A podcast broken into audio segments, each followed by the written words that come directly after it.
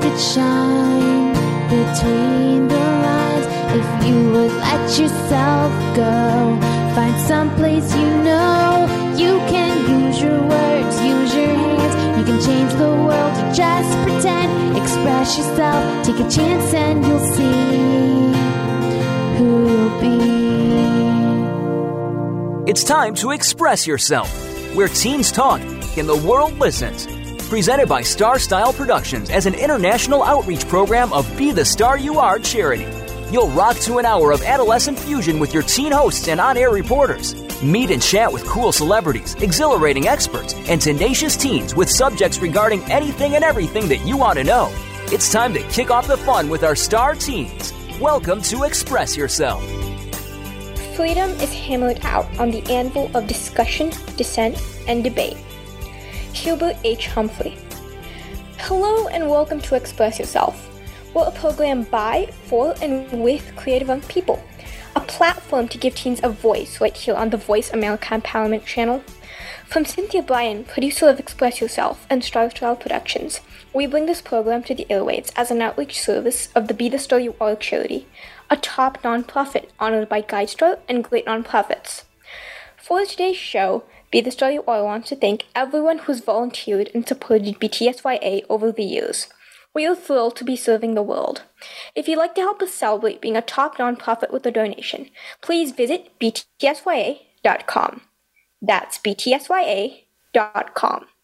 Every dollar counts, and we will use the funds for our outreach programs.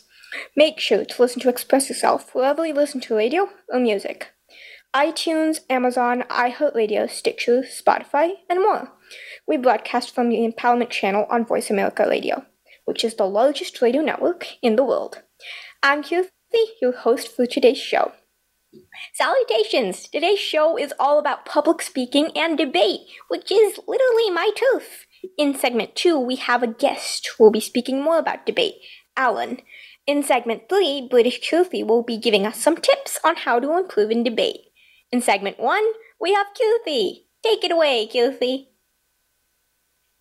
Oh, wait, that's me. I'm Keerthi. Hello. Salutations from your favorite nerd extraordinaire where youth debaters unite.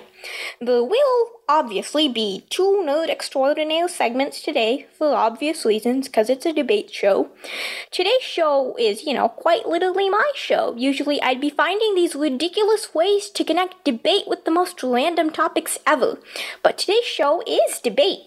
I don't want to go really deep into one particular debate style for this first segment, because I know that some of you might not have as much knowledge about debate, or perhaps some of you, some of you have never ever heard a Nerd Extraordinaire segment. If the latter case is applicable to you, please listen to Nerd Extraordinaire. Pretty please, I assure you they're decent, and I assure you they're going to be very fun. I was today years old when I found out that some people don't like debate.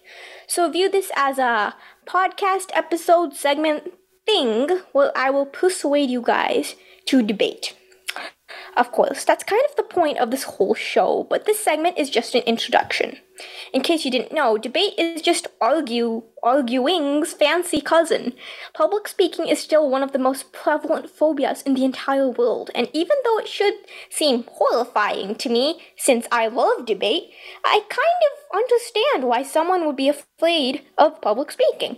Public speaking means that everyone is seemingly focused on you and only you, and we, as our very flawed human being selves, don't do the best under those kinds of conditions. So it's it's understandable. However, once you get the hang of it, it can be really fun. And most people are reluctant to, you know, do the whole getting the hang of it thing because that's kind of a very excruciating process. One way to overcome public speaking fears could be to embarrass yourself in public speaking, so the next time you speak in public, you won't feel afraid because the worst has already happened, and how much worse can it be? I mean, that that is a bit of a questionable method, and I wouldn't recommend it. But it is true that speaking in front of people who you've had your lowest lows can help you gain more confidence compared to speaking in front of people you haven't had your lowest lows with, because it's like a fresh slate. Anyway, today's show is about debate. Debate is old. That's a fun fact. Debate is old, like like 300 years old. That's and that's only talking about official forums of debate. who knows, maybe even the Mesopotamians were debating, but they just didn't have a word for it yet. There is a fine line between debating and arguing with someone. Because once you start to inspect this, this fine line, they kind of become the same thing. It kind of disappears, this line. So probably the Mesopot- Mesopotamians were arguing just in, na- in a nicer way. They weren't just sparring each other, kind of. They were more formal with it. That, that, that kind of is debating. Nevertheless, debate has been a part of our lives for centuries and centuries. Debate goes back to intellectual sparring between the philosophers of ancient Greece, and without debate, our form of government could be very different. In fact, the father of debate is an ancient Greek philosopher named Protagoras of Abdera, who was the first one to come up with the notion that there were two sides to any issue or any thing, any idea. In the present day, we call these, I, these sides affirmative and negative. Protagoras created this theory that lies at the heart of debate, and it may even have been why debate even exists in our current world. I'm not going to say it's the reason why debate exists because, I mean, who knows? This is like 2,521 years ago that we're talking about. That's not even, that's not even centuries. That's like hun- tens of centuries at least. Not, I'm, I'm not sure, hundreds of centuries. But that is a long, long time ago, so who knows? This, this may not have been the case at all. Anyway, we've established that debate is old. Not exactly what I was getting at. But old things are important. Like old people are important. Like presidents are old people. Well, I wouldn't say they're important because old things don't necessarily have a good impact they can have a bad impact sometimes. But they're transformative, to say the least, revolutionary, cathartic, impactful, life changing, whatever you want to call it. Okay, I've explained the format of a debate a billion times, but I'm going to make this the billion plus one time, I guess. Every debate has an affirmative and a negative side. You will be given a random statement that you have to negate or speak in support of. Said statement is called a resolution. AF which is which is an abbreviation for affirmative, argues in favor of the resolution, and neg argues against the resolution, which is, it's pretty simple. Now, this is just a basic format. Someone argues in favor of something, some, someone argues against it. It's the AF's duty to support the resolution and also tell the judges why they shouldn't vote in favor of the other side. And it's the same for neg. Neg should support it support their argument, which is refuting the resolution, and they should also tell the judge why they shouldn't support the resolution, why not supporting the resolution is better than supporting it. Now, this is where it starts to vary a bit. There are so many debate styles. The oldest one is policy debate. Of course, I'm not going to say that the first form of debate ever was policy debate because it most definitely wasn't. But it is the oldest style of debate that we still actively practice and know about today. Like, I I highly doubt that Protagoras, that Greek philosopher, father of debate guy we were talking about before, I highly doubt that he was debating policy debate. I mean, who knows? Maybe people in ancient Greece had their own style of debate that we future people don't know about. Because, again, 2,521 years ago, that's a long time. Most debate styles require you to give a speech of some sort, which is called a case. Again, not in all debate styles, just talking in general here. The case is basically a speech where you present your arguments with a claim, evidence, and warrant. And multiple claims, multiple evidences, multiple warrants. And these arguments are, once again, sometimes called contentions. Not in all debate styles, not everyone says the word contention, but through my experiences as a debater, they are called contentions. A strong argument has an equal amount of evidence and warrant. Too much evidence, bad. Thumbs down. Too much warrant, thumbs down. Because you need this balance between your own arguments and also other people, what other people say. And again, evidence has to be by someone who's trustable. You know, I've, I, I think like in past shows, I've talked about like Ariana Grande talking about cryptocurrency. Like you, could Ariana Grande is not like a member of the Fed or something who has the power to give her opinions about cryptocurrency and expect people to use it as evidence, as reliable evidence to support like a case in a debate. Now, now, if it was like the head of the Fed, if he said something about cryptocurrency, that's a whole different story. That's actually from a trustable resource. Now, if Ariana Grande was talking about singing or something, then you could use that as an evidence. Of course, I have never heard of a resolution talking about singing, but you know, you get the gist of it. Even though the technical, technical, this is the technical structure for a debate, but most debates have these crossfire slash cross examinations. Again, this this name varies with each debate style. The actual fun stuff happens in the crossfires slash cross examinations, class things. These class things are when you do the actual arguing, where questions are exchanged. Even though the technical reason for a crossfire is to get clarifications in your opponent's case, and you know, kind of Uh, understand your opponent's case more. That's that's the technical reason. If you read a book about debate, that's what it's going to tell you that you're supposed to get clarifications. But that's not exactly what you want to do in a crossfire. You don't want clarifications. You want to poke holes and expose flaws in your opponent's arguments. You want to show that the argument has no chain of logic whatsoever, even if it's a pretty good argument. You want to show that the argument makes absolutely no sense, even if it does. You want to show that you don't agree with the opposite side of this resolution at all. Even if you do, you need to convince the judge that, hey, you should not vote for this person. You should not vote for the neg side if you're on the aff side. You should not vote for the aff side if you're on the neg side. You want the vote. You want the judge. You want that vote, that judge vote to go to you. You want the judge to like you. You want the judge to like your argument more. And one way you could do that is by degrading your opponent's argument. And another way you could do that is by import improving your own argument, and you have to have both of this because you can't have one and not have the other. Both of them are extremely powerful and can have let you have an advantage in this debate. You can't have a weak case, but then be a hypocrite and criticize your opponent for also having a weak case. That's being hypocritical, and the judge won't like you for doing that. So you have to have both. You have to have a strong case, you have to have strong arguments of your own, and you also have to know how to rebut. So that's the beauty of debate. Anyway, that's it for the first Nerd Extraordinaire segment. Soil through summer with your newfound debate knowledge. And unfortunately, that is all the time we have for this segment. Very unfortunately, it was very fun. Make sure to stay tuned for our next segment where we will be having a teen debater hour and talk about his debate experiences. We want to hear your thoughts and we want to answer your questions. So email us at btsyateenradio at gmail.com. That's btsyateenradio at gmail.com. Check out our radio site at www.expressyourselfteenradio.com and our creative com- community site at www.bethestaryouare.org.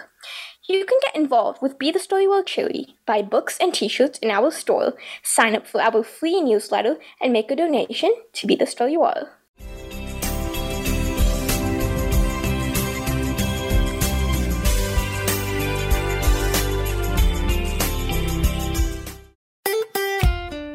Follow Voice America at facebook.com forward slash voice America for juicy updates from your favorite radio shows and podcasts. Are you a teen interested in becoming a radio personality? The Positive Message Outreach Program of Be the Star You Are charity trains dedicated young people to be reporters and hosts on Express Yourself Teen Radio. Visit expressyourselfteenradio.com for information. That's expressyourselfteenradio.com. Don't forget to tune in to Express Yourself Tuesdays at noon Pacific Time, 3 p.m. Eastern Time on Voice America Kids, where teens talk and the world listens. If you are ready to be inspired, energized, and entertained, you've come to the right place with our two life changing programs at BeTheStarYouAreRadio.com. Live every Wednesday at 4 p.m. Pacific Time, 7 p.m. Eastern Time on the Voice America Empowerment Channel. Listen for our lifestyle show, Star Style Be the Star You Are, with our host Cynthia Bryan. Then on Sundays at 3 p.m. Pacific, 6 p.m. Eastern, Teens Talk and the World Listens on Express Yourself Teen Radio. Play with us at BeTheStarYouAreRadio.com and the Voice America Empowerment Channel. Enjoying our shows and can't get enough of us? Follow us on Instagram at Voice America Talk Radio and see what we're cooking up for you.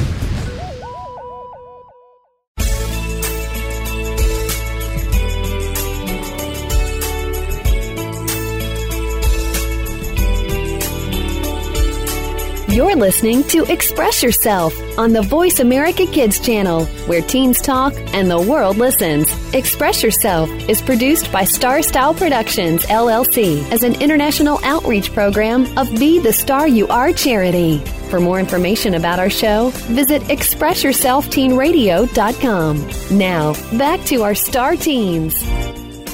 Hello and welcome back to Express Yourself. I'm Keerthi, your host for today's show. Right now, we're talking about public speaking, specifically debate. And our guest for this segment is Allen Tovmasyan. Allen Tovmasyan is a graduating senior from Jesuit High School who's had a decorated career in speech and debate. He has placed in various invitational tournaments, such as the Stanford Invitational and Berkeley Debate Invitational. Tovmasyan is a three time nationals qualifier and is currently la- ranked in the top 10 of the Capitol Valley Forensics League. Tovmasyan's other passions lie in the medical field, where he's published work advocating for changes within our public health and healthcare systems to better defend the population against diseases such as Alzheimer's and heart failure. His work has been published by Humanities Plus and has been accepted for publication by the Journal of Student Research. Allen's other hobbies include watching basketball, following the stock market, and admiring cars. Welcome to the show, Allen. It's great to be here. Thank you for having me. So, Allen, we know that you're, you're a big debater. So, when did you actually start your speech and debate journey? so, it's been a very long time since I've been doing speech and debate, actually. Uh, I started in the fifth grade, and this was all due to a decision I made on like what my middle school elective was going to be. The way school is set up is like you have your normal classes and you have your electives. I had the choice between a computer science class and a debate class, and I really wanted that computer science spot. But what ended up happening was that they ran out of they ran out of space there, um, so I couldn't have that spot. So I had to do speech and debate. And at first, it was a reluctant decision, but it ended up being one of the most the best decisions I've made in my life for sure. So it's kind of like the world was telling you to do speech and debate. and that's really cool. It seems like you were like destined to do speech and debate. And that's very clear that because you're flourishing in this debate world. So what made you want to do speech and debate? Um, I think it's the appeal of public speaking that kind of got to me. Uh, I like to tell the story that the first time that I ever started or like that I ever gave a speech was again in the fifth grade. I had a mock debate to do. This was all planned out. Like I had my speech written in front of me. I knew what I had to say. So I, I walk up to the podium and I start crying. And this was completely this was completely out of fear, right? So public speaking, I, I had I had the fear of that. Um, and I really wanted to kind of get rid of that because I know that it's a skill that I'm going to need later on in life. Like I, I need to know how to talk. So, what tip would you give our audience, like people who are afraid of public speaking? What would you do? What would you uh, give to help them overcome that fear? So, one of the things that I would do, um, well, do what do what I did is for sure. If your school has a speech and debate team, definitely join that. Um, but it's not only speech and debate. I mean, there are there are a lot of different opportunities that public speaking can that, that you can have for public speaking. Like, for example, opening a club. Right? I've opened an Armenian club at my school, and that's you know that offers some sort of publicity. You're going to get some sort of attention from a few teachers, right?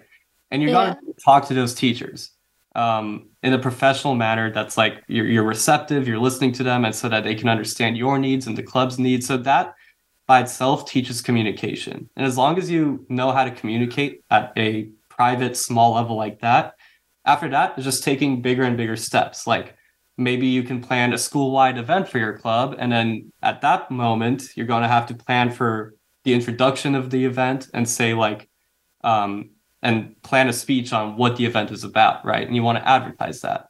So definitely getting yourself involved in your community is a great way of opening the opportunities to public speaking. Yeah, that's actually great advice. Believe it or not, public speaking more can help you overcome that fear, which is kind of ironic. So, what would you say is your biggest failure in speech and debate? Um, my biggest failure in speech and debate. Let's see.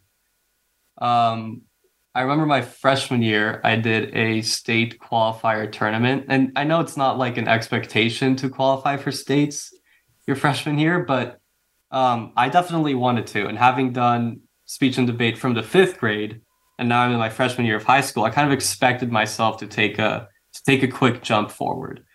Um, but to my disappointment, I didn't make states that year. And what ended up happening is that I knew that there's a flip or that there's a switch that I needed to flip, right? And that I need to put more time into this. I need to practice. I need to become better for myself. Um, if I want to make states and later on make nationals, I have to practice. And that flip a switch within me where um, I kind of treated it as my like as the thing that I do. Like this is my sport now, right? I'm I'm going to spend a lot of time into this to make sure that I can become the best version, the best speaker uh, that I can possibly be. And so that flipped a switch, and that failure is kind of what led to, I guess, um, the success. Yeah, that's another ironic thing that the biggest failures lead to the biggest successes. And that that actually inspires a lot of people. You know, you you feel really bad after losing a debate tournament. Like one time, I went to a debate tournament and I lost like all of the rounds except one, and then I felt really bad about myself. But then you think that it's just a learning experience, really. Like you you get more out of a failure than you do out of a success. So, what would you say is your biggest success in speech and debate? um, my biggest success, you know, like I can say qualifying nationals three times. I can say winning Stanford. Um, uh, I came first in SPAR back in uh, my sophomore year, and that was the last time Stanford ever held a tournament. They haven't done one since for some reason. Um, but I would say like my biggest success is not necessarily the accomplishments or the wins. It's more so guiding the younger um, members of our club, our speech and debate team, into becoming better speakers, right? And and making friends and making connections from the art or like uh, or the activity that we both love, right? I've made a lot of friends from speech and debate, and that by itself was so meaningful for me that it kind of overshadows all the accomplishments. Because if there's one thing that I'm really going to remember back in the time that I've done it, was the experiences that I've shared with people. Um, so that kind of trumps everything else that I've done, I think. Yeah, that's kind of what debate is all about. It's about communication, it's about sharing your ideas and arguing against each other, which is a little bit of a less graceful way to put it. But still, that's kind of what speech and debate is about, and that's what really matters in the end. It doesn't matter if you won the competition or not. So, how has competing in speech and debate improved how you view yourself? It's definitely given me a lot of self confidence. Um, going into high school, I remember I was a kid that was like I was kind of scared of you know going into these groups where groups of larger kids, right? So my my middle school was really small. Um, it was a it was a K through eight school uh, from where I was coming from. It was private. The entire school had like 150 kids, right? And my class by itself had 10 people, right? So in the entire eighth grade, there are 10 kids, and I was moving to a school with a thousand kids. So that definitely was a, a quote unquote like culture shock to me. Um, and I definitely had to overcome that by kind of pushing my social boundary, right? And the best way to do that is again working on my public speaking, increasing my self confidence, being able to go to people and talk to them, introduce myself, um, and just be, and essentially that confidence is what leads to the connections that you make later on in your high school, right? As a senior now, I have I have many friends that I've made not only from speech and debate, but also from people at school that share other interests that I may have.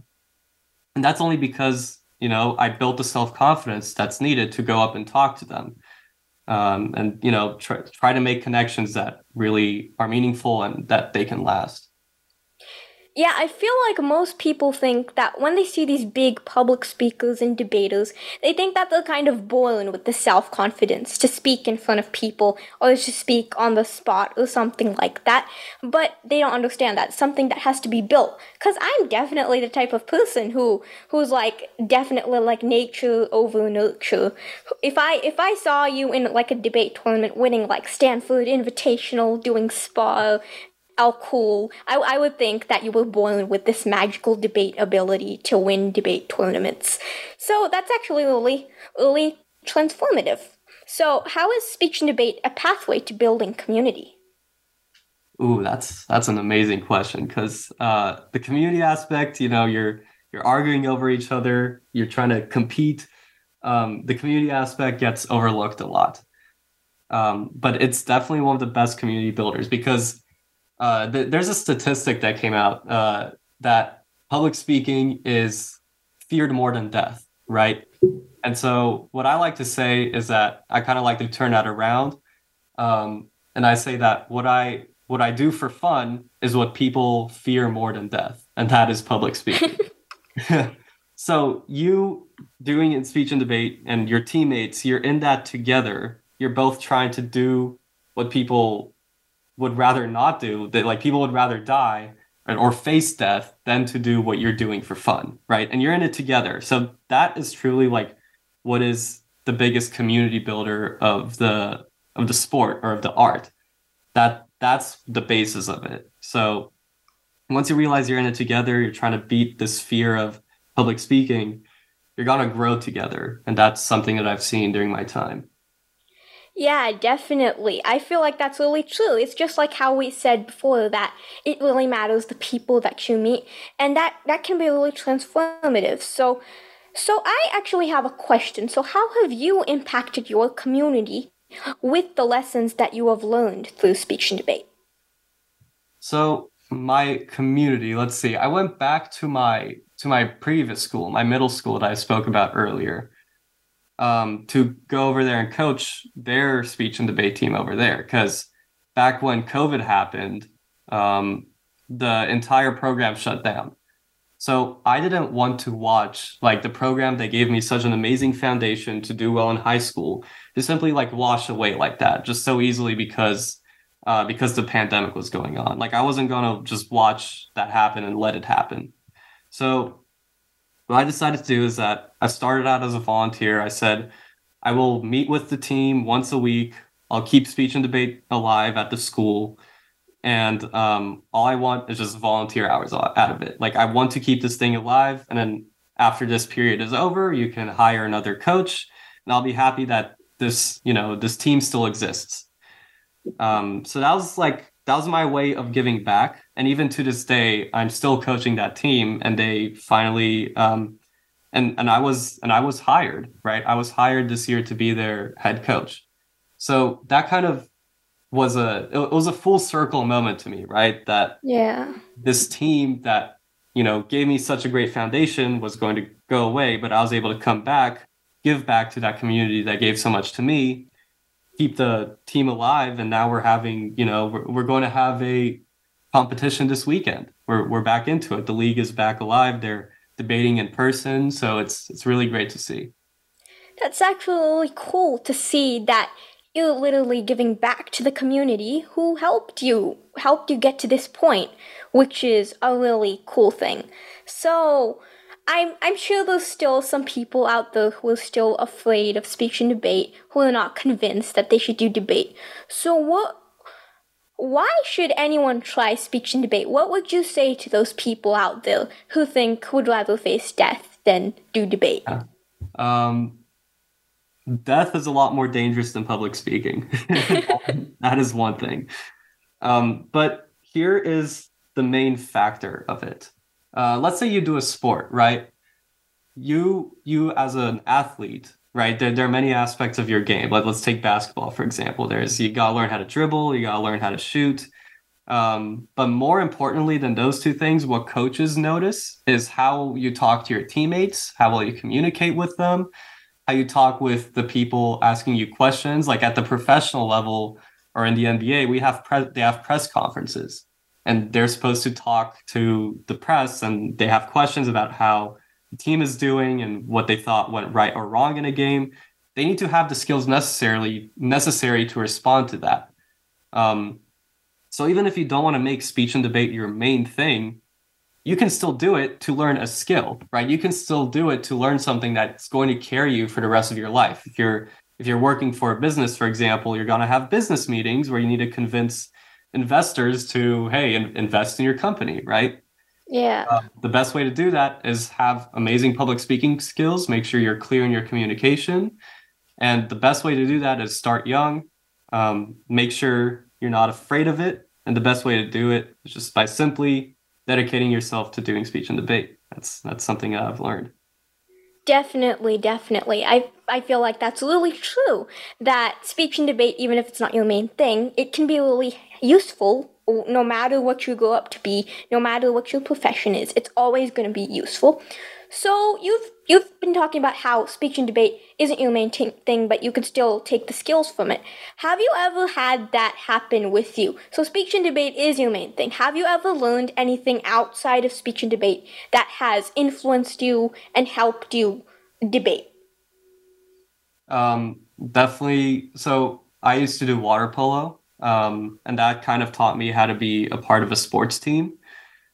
Um, and the way I brought that aspect of it into speech and debate was that I, I, I learned how to communicate with teammates in speech and debate. I learned how to communicate with members of other teams, like the, the respect you're supposed to show.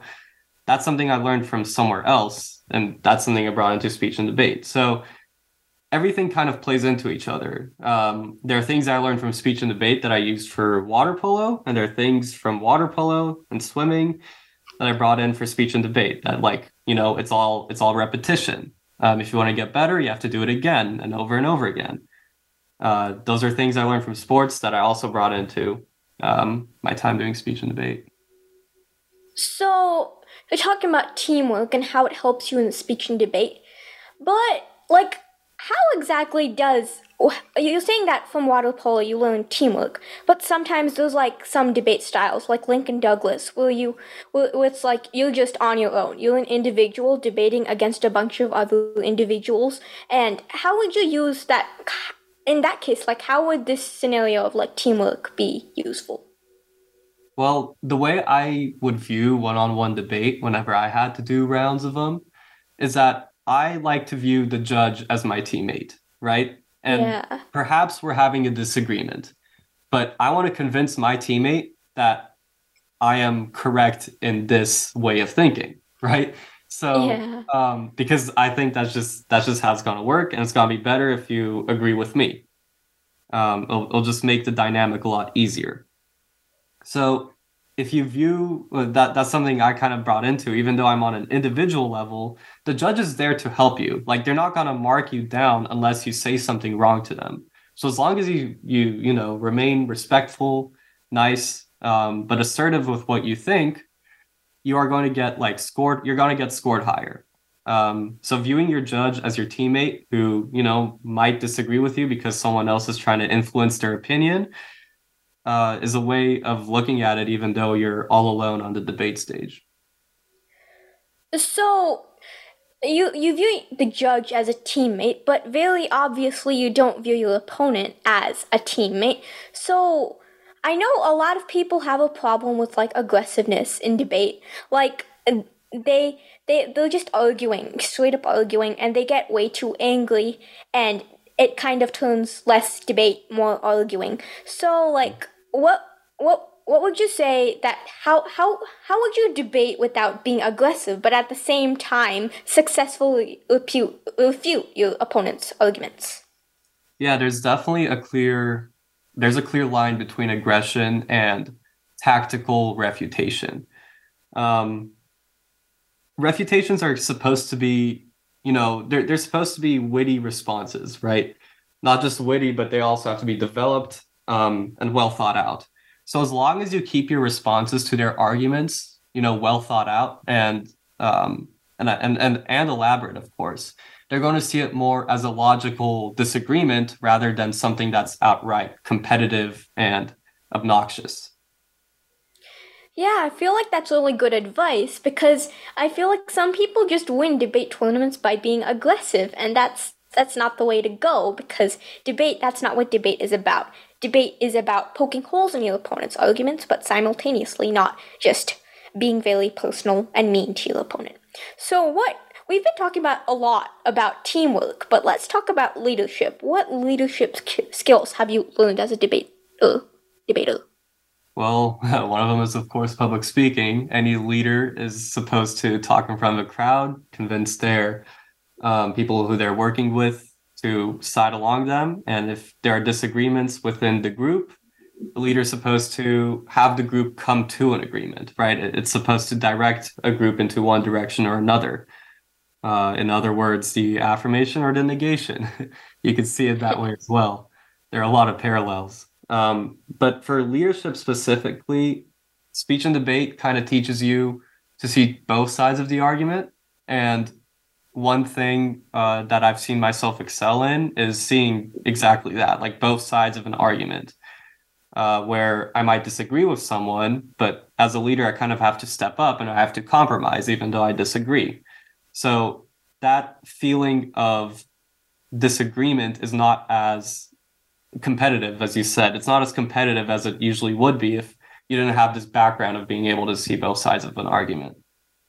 Yeah, yeah, I feel like that's actually uh, seeing the, seeing both opposite sides of the argument especially in debate and if you want to go into a debate tournament. Because sometimes randomly it's, it's kind of random especially in like preliminary rounds you don't get to choose what side you be on. If there's like a coin flip and you either get to choose what side you want to be on or if you want to speak first or second or like something like that.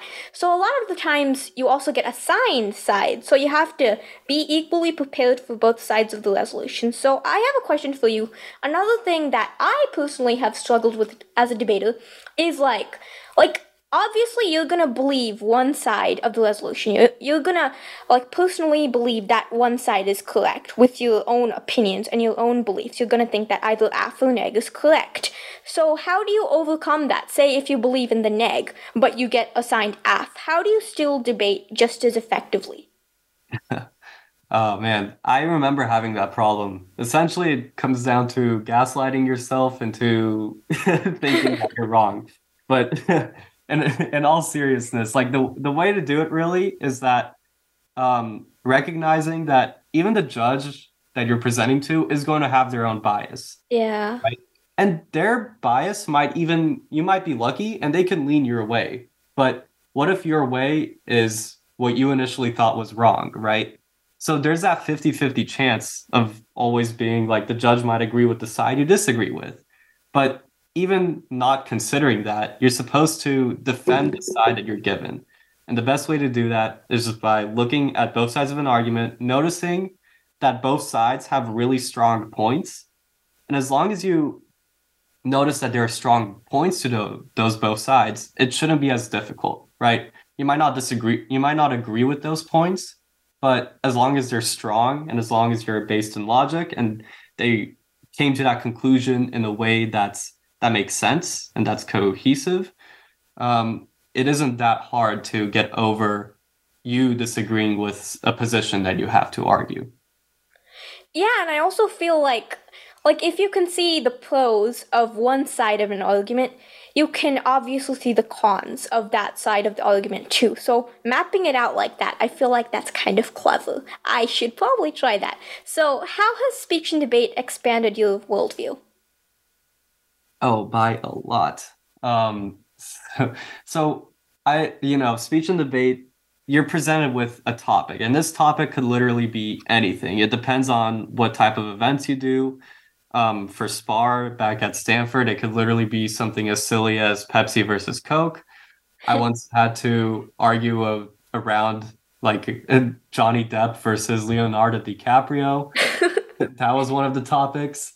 Um, so yeah, in that sense, my worldview increased in pop culture. But other than that, what I do more of is like extemporaneous speaking or um, parliamentary speaking, where you're given a resolution that's probably being debated in Congress right now or in um, or in any of the branches of the government, you could be given a Supreme Court case and you're going to have to break it down for the judge and argue for or against it.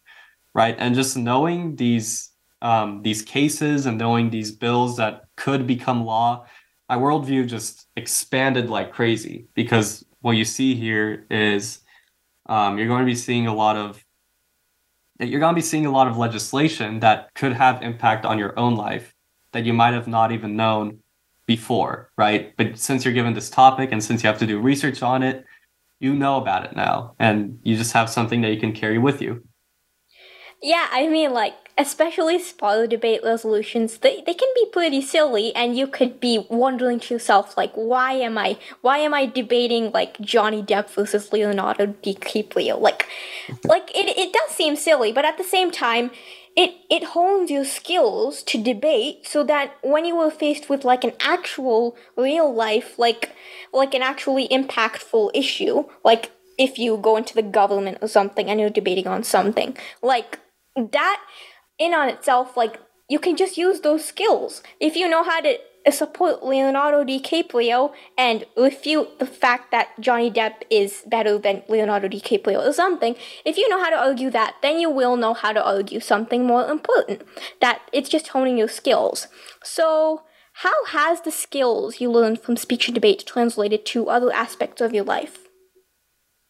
Um, so I mean, it, it, it comes into play into everything, right? Speech and debate teaches you not only how to speak, it teaches you how to write, how to organize notes, um, how to organize your thoughts in a way, like in the middle of a presentation that you're given, that you can move on to the next point with a smooth transition. So I guess the biggest way, like it helped me a lot in school, right? It, I, I truly believe it turned me into a much better writer. Um, I wasn't always like the greatest writer, but when I was doing speech and debate and as I kind of got better at it, I noticed that over and over again into if you want to be successful at speech and debate, you have to follow a formula, right? But and yeah. that's the same thing with writing. If you want to be successful in the essays you write, you have to follow a certain format. And the better you are at following a format or learning more formats that you can kind of be more successful with, um, that's something that played into my skills as a writer. Yeah, like it's it's actually really surprising how much speech and debate can change your life in just the most unexpected ways. So you did mention before that you won at Stanford for spoiler debate. Spoiler debate is spontaneous argumentation, which is talking on the spot and impromptu. So Obviously, you were saying that previously you had a fear of public speaking, and public speaking and talking on the spot don't really go hand on hand in hand. So, like, how did you get over that fear, uh, uh, that difficulty? Did you ever have a difficulty of talking on the spot? If you did, how did you get over that? Yeah, that's totally right. Um, public speaking is one thing; being able to talk on the spot is something completely different, uh, with with pretty much no preparation. Um, the best way I got over it is again doing more practice of it. Uh, but I also kind of like to do just just joking around with your friends. Really is another good way of kind of quote unquote practicing because the, the the more witty you are, or the big or the faster you you pick up on the things um, that your friends are saying, and the way you could spin them into like like a joke that's actually funny. Um, that kind of helps with your impromptu skills. And when you look at when you look at all these like comedy people, right?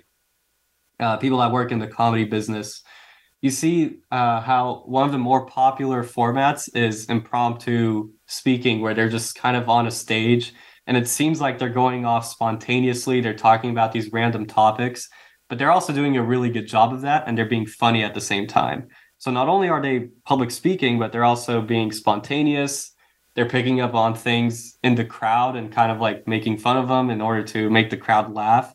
And those are only things like the crowd can understand, which is what makes it, it kind of brings the audience closer to you.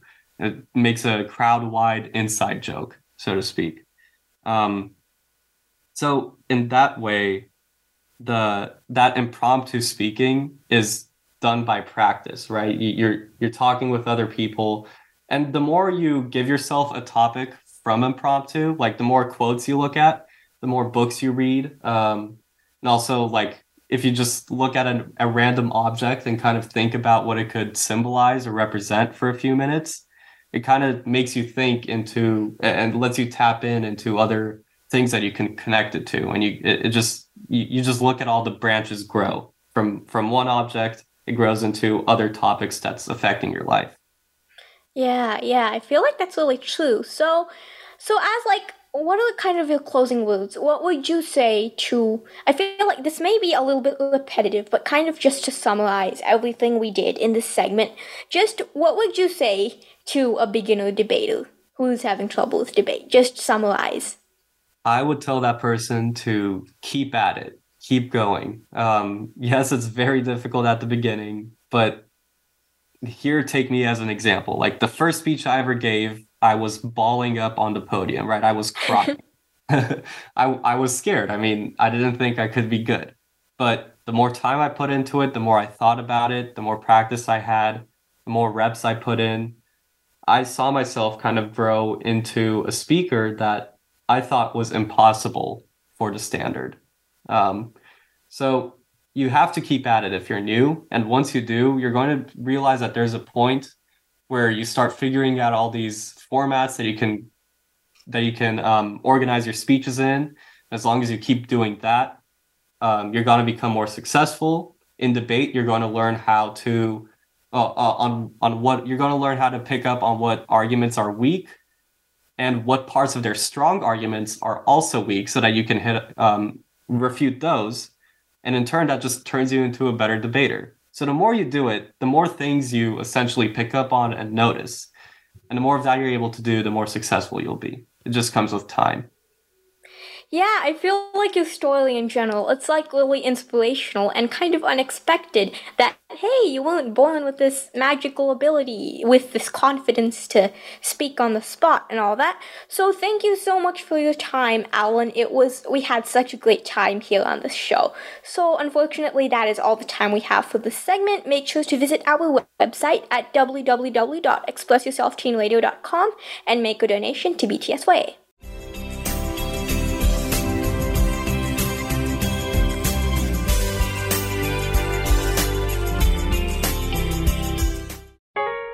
Want to see what Voice America is up to behind the scenes? Follow us on TikTok at Voice America Talk Radio. Are you a teen interested in becoming a radio personality? The Positive Message Outreach Program of Be the Star You Are charity trains dedicated young people to be reporters and hosts on Express Yourself Teen Radio. Visit expressyourselfteenradio.com for information. That's expressyourselfteenradio.com.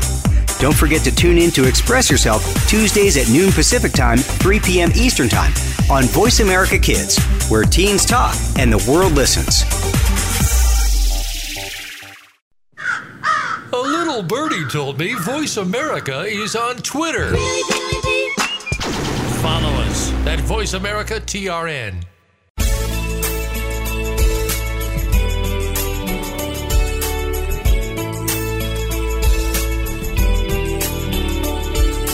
You're listening to Express Yourself on the Voice America Kids channel, where teens talk and the world listens. Express Yourself is produced by Star Style Productions, LLC, as an international outreach program of Be the Star You Are charity. For more information about our show, visit ExpressYourselfTeenRadio.com. Now, back to our star teens. Hello and welcome back to Express Yourself. Today's show is all about debate, and I'm your host, Keerthi. Right now, unfortunately, we have British Keerthi uh, with our segment Nerd Extraordinaire. Take it away, British Keerthi, I guess. Salutations from your favorite British nerd extraordinaire, British Keerthi. Today is all about debate and public speaking, so I will be sharing some tips about this. Unfortunately, I will not be going to Luxembourg for some time, especially since my assistant quit. I thought he was loyal to me, but he was saying he didn't want to work for me because I didn't pay him and his new boss paid him. How offensive. It's a privilege to even be in my presence. I'm a household name in Luxembourg, and he should be grateful that he gets to be my assistant. Imagine how many people would have asked for his autograph if he worked for me. people would kill to be in his position right now, but he quit and went to work for some magician guy. He would have been a star. You know, not as big of a star as I am, but still a star. Anyway, debate. Today's show is about debate. Debate, if you don't know, is kind of what this whole segment, Nerd Extraordinaire, is all about. So there's not really a way for us to specialize in certain styles of debate for this show because obviously one debate style cannot represent a whole art. The whole art of debate. Debate has so many different styles, and which each even each style varies with wherever whichever tournament you're going to. So you can't just pick one style and emphasize that only because no debate styles are more important than others. They're all equally used and equally important, and equally useful and equally fun. Honestly, debate is too grand to fit into one show, and too complicated. Way too complicated. Also, we ran out of debate styles to specialize in. On this radio show, I believe we have pu- covered public forum, Lincoln Douglas, parliamentary, Congress. Did I miss any? I feel like I missed one. Oh, I missed policy, one of the biggest debate styles ever. I missed it. How could I forget? Anyway, I thought that for this segment, I could give you guys some tips on how to improve your debating. First tip is do not be afraid of public speaking. As my alter ego slash partner Keerthi said in the first segment, people are really afraid of public speaking. One tip that can help you with your public speaking phobia could be to focus less on the hundreds of thousands of people who are staring at you right now and focus more on what you're about to say. Another tip could be to start off with online debate tournaments and get the hang of speaking, especially since COVID 19 has just gone away. Uh, it's maybe even still there. COVID 19 is still there. So there are still online debate tournaments, and I feel like they will, will persist for a long time because of COVID, and people will get the hang of doing these Zoom meetings. Believe it or not, online tournaments are a big thing. I think even NSDA, which is the big debate giant, has online tournaments. So do not think lowly of online tournaments. Also, speaking to a screen is much less scary than speaking in person in front of all of these people. For example, I'm speaking to a screen right now. I'm speaking into a microphone and not actually seeing all of you guys right now. This is this is a podcast, so this is on the radio. You guys don't see me, I don't see you. So I am feeling much more confident right now. I would be very, very scared if I was if I was sitting on a podium or like standing on a stage in front of all of you, all of our listeners, and giving this speech, not this speech, but this but this segment kind of thing. So you could start going to online tournaments, and then when you get more comfortable with debating and once you are more experienced with public speaking, in person may not seem as scary. That's two tips. Now, another thing people struggle with debate is to talk on the spot. All debate styles have some kind of unscripted impromptu speaking crossfire slash cross examination thing going on. So you have to develop that skill because the real beauty of debating lies in these crossfires, in these impromptu arguments where you pick holes in your opponent's case. That's actual debating. That's actual going back and forth. It's it's less it's not really like you just present a case and then the other person presents the case and then you say another rebuttal speech, and then they say another rebuttal speech. That's kind of boring. So we have some close crossfires to have that speak that spice in. So one tip to improve what could be that could be to map out what you're going to say in your head before saying it. Some people are just born with the talent to do on the spot speaking well, but if that's something you're having trouble with, map out what you're going to say and think what you're going to say before you actually say it. That should be that should be pretty self-explanatory. Think before doing, do not do before thinking because you want to do good. Of course, you want to do on the spot speaking, but at the same time, you want to do it well. You want to actually bring up points worth bringing up. Another way to, could be to practice impromptu speaking, or maybe even go to spar debate. Practice can help you think and come up with ideas faster to get you a flow of speaking going.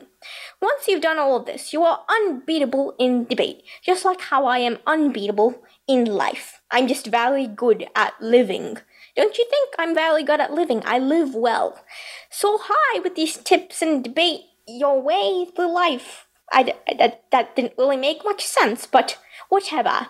Here are some debate tips. So thank you, British Keerthi, for that little segment about about impromptu speaking and getting the confidence to do public speaking. I'm sure many of our listeners would find that useful. So, we are out of time for today's show. As always, we express our gratitude to Star Style Productions, Cynthia Bryan, Be the Star You Are, and our Voice America Empowerment crew, especially our audio engineer Andrew. Thanks to our guests from all across the world, and a huge thank you to our listeners for making us a top rated program. For more information about Be the Star You Are charity, visit BeTheStarYouAre.org. Find us on Instagram at Express Yourself Radio. Stay speaking and keep debating. Always remember to speak up, speak out, and express yourself. Thanks for joining us this week on Express Yourself, produced by Star Style Productions LLC as an international outreach program of Be the Star You Are charity. For more information about our show, be sure to visit ExpressYourselfTeenRadio.com. Please join us again next Tuesday at noon Pacific Time, 3 p.m. Eastern, when teens talk and the world listens on the Voice America Kids channel. Until then, remember to express yourself. Stars could shine between you